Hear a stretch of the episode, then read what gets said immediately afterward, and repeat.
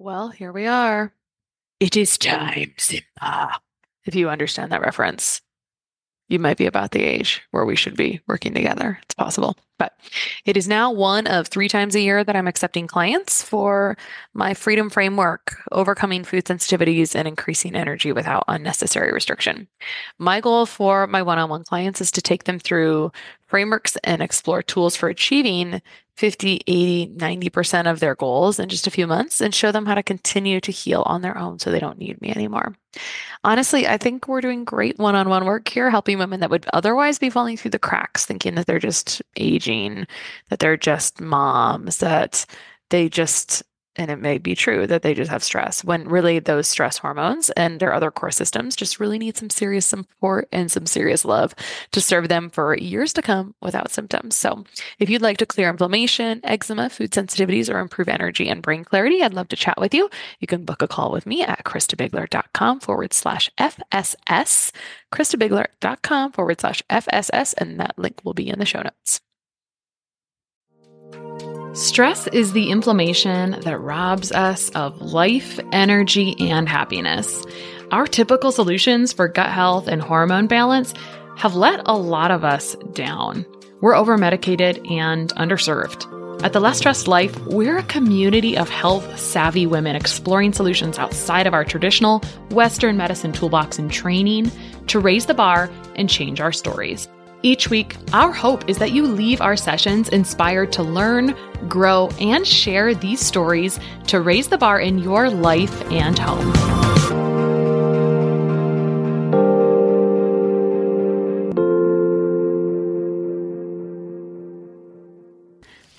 First of all, thanks for being here.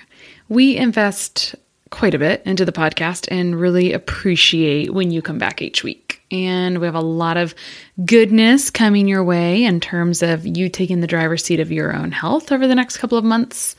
So, can you make sure you're subscribed to the podcast and would you consider sharing this podcast with someone today? It doesn't have to be this specific episode about poop, but if you look at the list and it makes you think of someone, it would be so helpful and we would appreciate it so much if you'd send um, someone that episode. Or better yet, if you want or you feel um, inspired to screenshot any episode you love, share it on social media and tag me. I'll see that and send you the biggest hug online. So, this week's episode really came in as an Instagram question. Someone sent me a message and said, What's the best probiotic? And, you know, that's like such a loaded question. uh, well, what's the problem? And the context was that it was a teenager that had idiopathic constipation. Now, idiopathic just means like no apparent cause. So that's why we're going to talk about root causes of constipation because I guess I think things have a cause. So let's back up and talk big picture and then we'll zoom into those root causes. Nearly everyone experiences constipation at some point of their lives. A recent survey showed that about 16% of Americans and a third of those over 60 suffer from chronic constipation. Now, man, I was surprised to see those stats because I feel like it's so much more, but I'm probably living in a corner of talking to people with irregular bowel movements all the time. So, constipation can be the reason for a lot of clinic visits every year and lots of ER account- encounters. In fact, even my own daughter, a couple years ago at the state fair, we were camping, there was poor hydration, and she was just kind of doubled over in pain. And I'm glad I didn't discount it. And having a friend whose, you know, son had his appendix burst the other day, who was also doubled over in pain. But, you know, it was just sort of like, uh, I'm glad it was that simple, but it would be great not to have an ER visit to realize, like, oh, you didn't hydrate and you haven't pooped and you're camping. So, anyway, it could happen to any of us. And most of us don't even recognize a lack of a daily bowel movement as constipation. I'm here to tell you that the ideal poop is a type 4 on the Bristol stool chart. If you don't know what that is, you can Google it up. And that looks like a banana, preferably in done in the morning, anywhere from or anywhere from one to three times a day. That's kind of the gold standard. So, why you probably wouldn't be listening to this if you didn't know it was a big deal already, but why do we need to go regularly? Well, bowel movements are one of our pillars of detoxification or emunctory functions. I'll talk about emunctory functions in a minute. Um, these these are a major way we get rid of toxins and waste from our body. So it's important that this happens regularly, so we're not reabsorbing some of those wastes, and we create a lot of problems. Anyone who's been through this can attest to feeling kind of uncomfortable, bloated, distended, having gas. So, bottom line, it's detoxification. You've got to get it out, or you can experience discomfort, brain fog, fatigue, and other issues when you're not clearing garbage. So, other waste moving or emunctory functions essential um, to us include anything related to the lymph system or the fluid system, respiration, so breath, it's a huge part of a emunctory or detoxification function. Hydration in and out, food in and out, anything we put on or in us that needs to come out. So, back to constipation there are many different causes of constipation. There's like the simple and the more difficult. So, diet, genetic predisposition. When I think of genetic predisposition, I think of, um, I always love to kind of reference like FUT2 genes. Those, and I have very bad genes in a lot of areas, but that just means like I'm going to be more genetically predisposed to having more gut issues than someone else. Um, it's going to be, it's going to take less for me to backslide. Um, motility or the migrating motor complex, colonic motility. So, these are like this is like the janitor that kind of um, cleans up. And so when we're eating constantly and we're not giving our migrating motor complex an opportunity to have a break between meals, Sometimes that may affect our motility. There's other things that may affect our motility, depression, like essentially neurotransmitter function, which is affected largely by how well we digest protein, absorb amino acids, etc. Because all of that, um, like 5-HTP, which is a precursor to serotonin, is also shown to help with colonic motility. So if you have slow colon, like this is a these are kind of diagnostic sort of criteria, but it's like, well, why would you have poor colonic motility or why would you have slow bowel movements? Um, okay, so causes diet, genetic predisposition, motility issues, um, absorption issues, um, pharmaceuticals for sure, um, anxiety. Those are all potential like emo- there's an emotional component. I always back up and say there's like three key angles. You can go about it from the emotional perspective, the structural perspective. Is there motility issues or some other inflammatory issue in the bowels? Um, is there a nutritional issue that could, or a bacterial imbalance that could affect that? And then also, where are our emotions playing into a role? Everyone has experienced, okay, maybe not everyone, but most people have experienced that being away from home poop problem, right? And people can be, I've had this conversation with so many people recently because it's summer and we're vacationing still we're kind of wrapping that up anyway. Um, but we can have people that have really struggled to use the bathroom. And I mean, using stimulants in that perspective, there's different types of stimulants can be a great choice. And at the end of this post or the end of this conversation, I'm going to give some kind of like quick tips for constipation. But if I've I've seen people like be within a mile of home, and there's something about just being there that we could can't put our finger on that makes you comfortable enough to go, and that is the emotional stuff that's not incredibly tangible, but it kind of manifests and becomes a little bit more tangible when we see that. All right, so other common causes of bowel irregularity would be irritable bowel syndrome, which is kind of a I would like to call it a trash can diagnosis. It's like I have some issues with my gut, so you have IBS. I think that IBS isn't really a root cause. I think that bacterial imbalances and these other causes of constipation are more likely the real cause of IBS. So let's talk about those other causes. We talked about diet, so essentially low dietary fiber intake.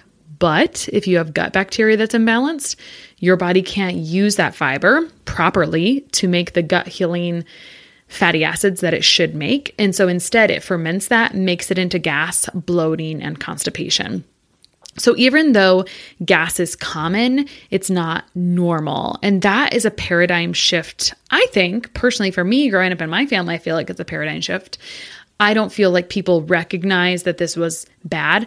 Very occasionally, there are some things that maybe people aren't digesting super well. If you don't eat broccoli commonly and it's only cooked at a certain level where its own enzymes are killed, or you don't make your own enzymes to really digest that because of your infrequent consumption of it, then at first, yeah, it might cause some gas. But longer term, that should subside and you should not have regular gas from that. And there might be just certain trouble foods that you can identify and say, hmm, I might just have a little bit of trouble digesting those because gas is a sign of poor digestion.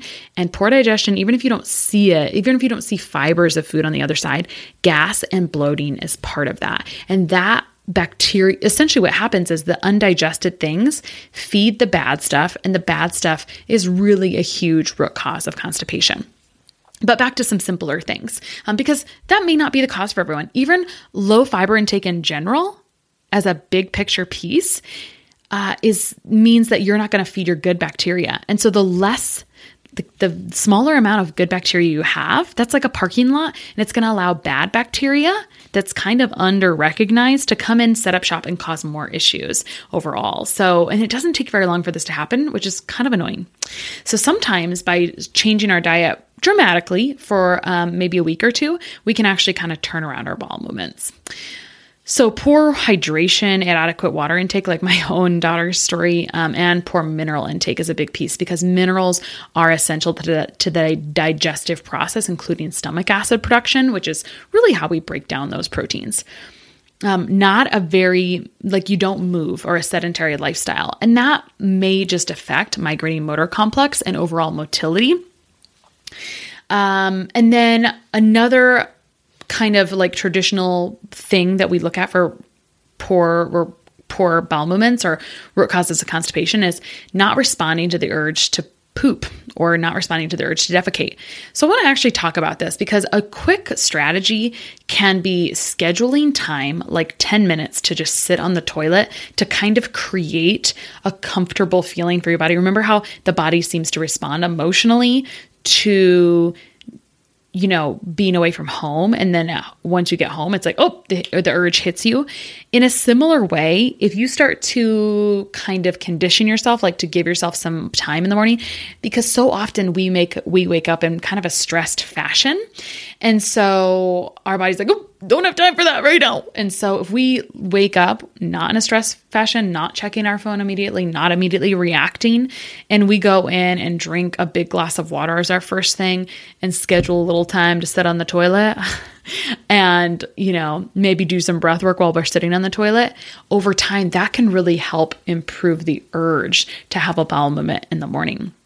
I think another sneaky cause of low or slow motility could potentially, not for everyone, this is a loaded thing, could be our um, a fascination with fasting. I don't think, I mean, fasting has its place, but sometimes we've been doing it. I actually had to take like a self check recently that I first learned or kind of embraced fasting in 2017. That was four years ago.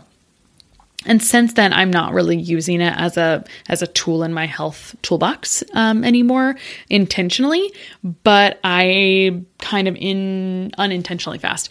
Otherwise known as skipping breakfast, which is actually one of my favorite meals, um, or I'll eat later. And so I actually had to step back and look at the intentionality of that because contrary to belief, right, where we reduce our stuff, it can actually make us kind of gain weight and screw up our metabolism if we're not kind of intentional about things in general. But the other thing it can do is kind of slow down, like if we aren't eating at kind of regular times or frequent, like consistent times, um, we don't always have that migrating motor complex stopping and going essentially. So that can create a situation where you're not kind of having normal bowel movements and not even the urge to eat in the morning. All right, so something I just can't help myself but jump to anytime I'm talking about something that's related to it, which is so many things, food sensitivities, etc., is gut dysbiosis or gut imbalances. I call this the stepsister of what is well recognized gut permeability. So we know gut permeability is well recognized. If you search PubMed, which is our research repository, you'll see thousands of articles about gut permeability or intestinal permeability. But gut dysbiosis, you can't exactly search the exact same term and get exactly what you're going to see because there's so many different types of bacteria that could be overgrown. And that's where this doesn't fit neatly into a little tiny little package with a bow, uh, but it's a huge problem. I mean, this is what I talk about all day, every day.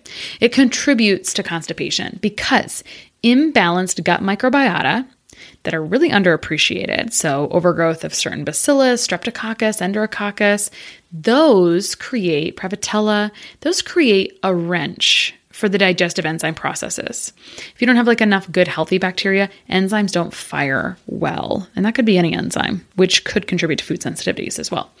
That, and here's another rationale of food sensitivities undigested proteins and carbs that are not getting processed well feed that bad bacteria. They cause those symptoms like gas, constipation, bloating. Um, and they can also cause loose stool as well, but then they often contribute to poor bowel movements.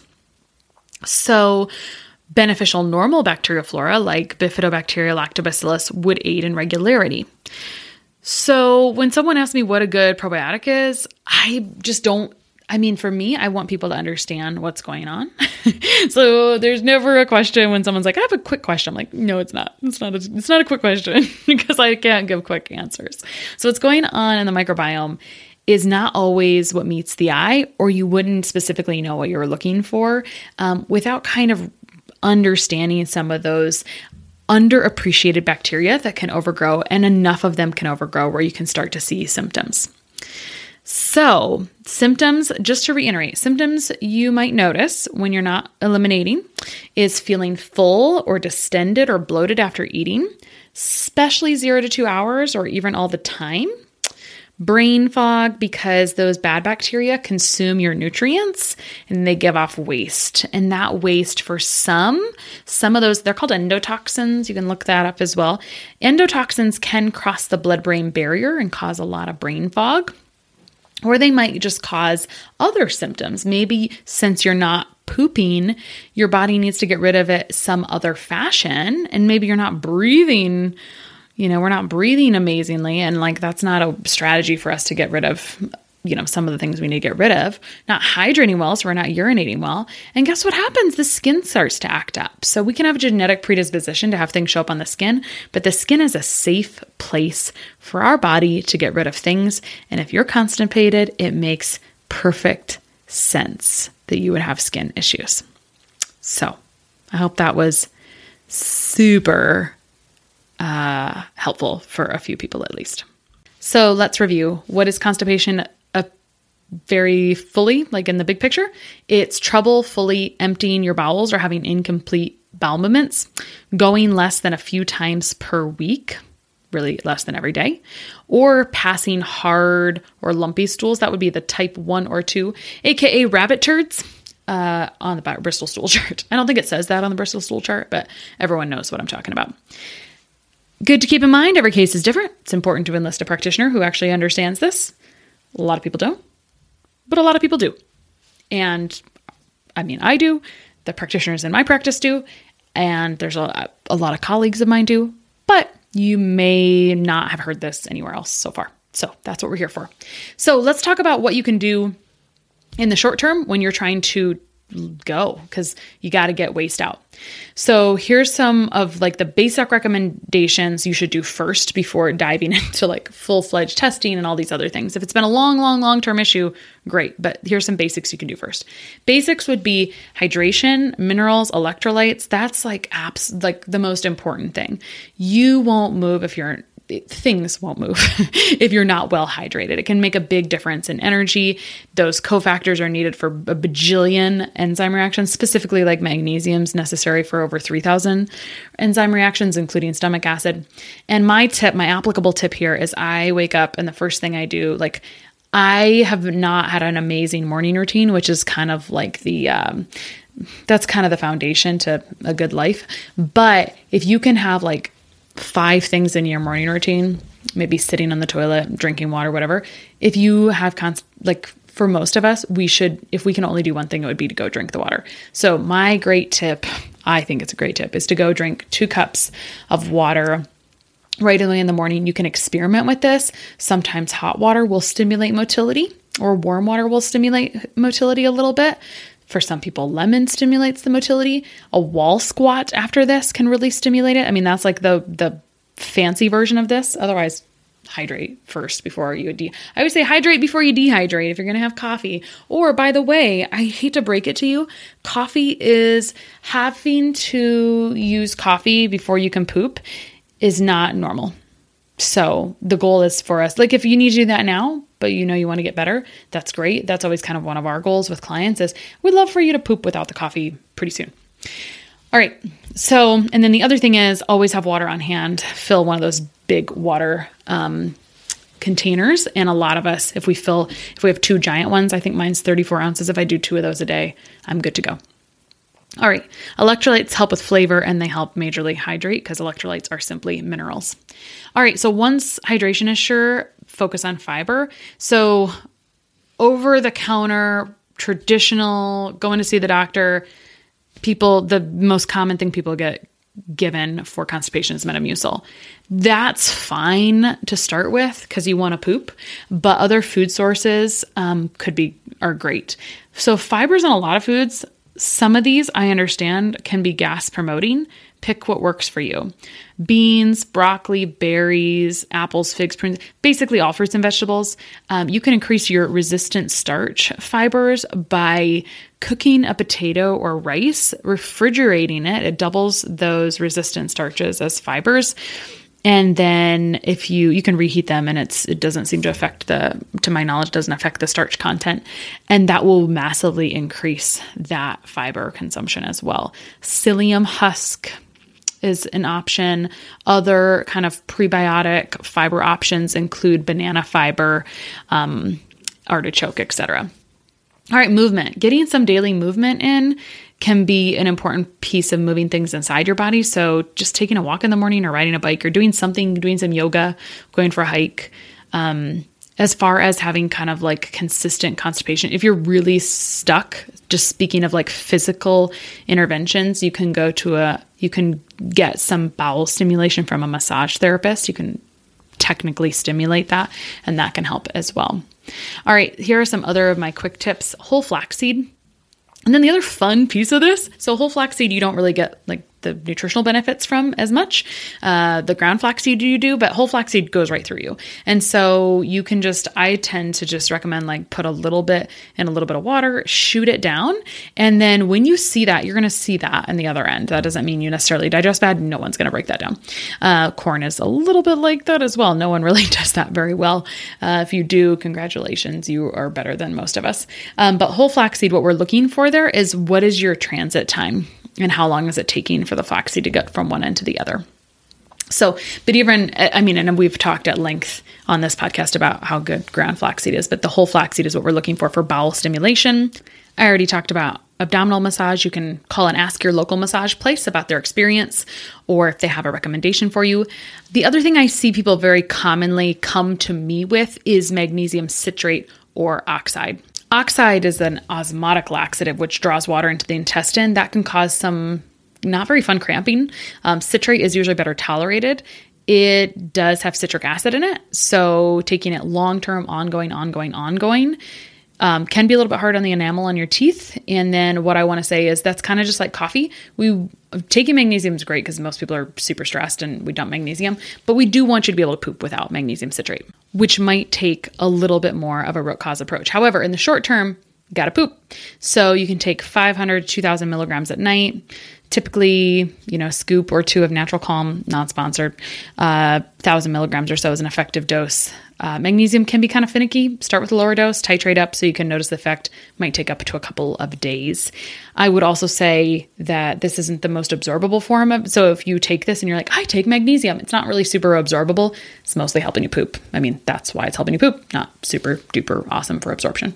So, those are some tips to help you get started. That's kind of what's going on behind the scenes. And if you feel like you've already been dealing with this a long time, you'd like some help with it, then myself and the other practitioners at the Less Stress Life Nutrition, including our RN, can help you navigate this. We can run some cool tests and show you exactly what's going on on the inside and target it very thoroughly, effectively, and efficiently so you're not having to navigate it. You can book a case review call at lessstresslife.com or christabiegler.com and you can get on our schedule there. Would love to help and go through your history, your case history with you and help you figure out a good linear plan we deal with gut health and digestive issues all the time. And so we have a pretty extensive toolbox on how to help. And our goal is not to tell you what to do, it's really to empower you to be knowledgeable, to understand it so you don't need us long term and you can keep things going on your own. All right, hope this episode was helpful. If it was, leave us a review, and I'll talk to you next week. Sharing and reviewing this podcast is the best way to help us succeed with our mission to help integrate the best of East and West and empower you to raise the bar on your health story. Just go to reviewthispodcast.com forward slash less stressed life. That's reviewthispodcast.com forward slash less stressed life, and you'll be taken directly to a page where you can insert your review and hit post.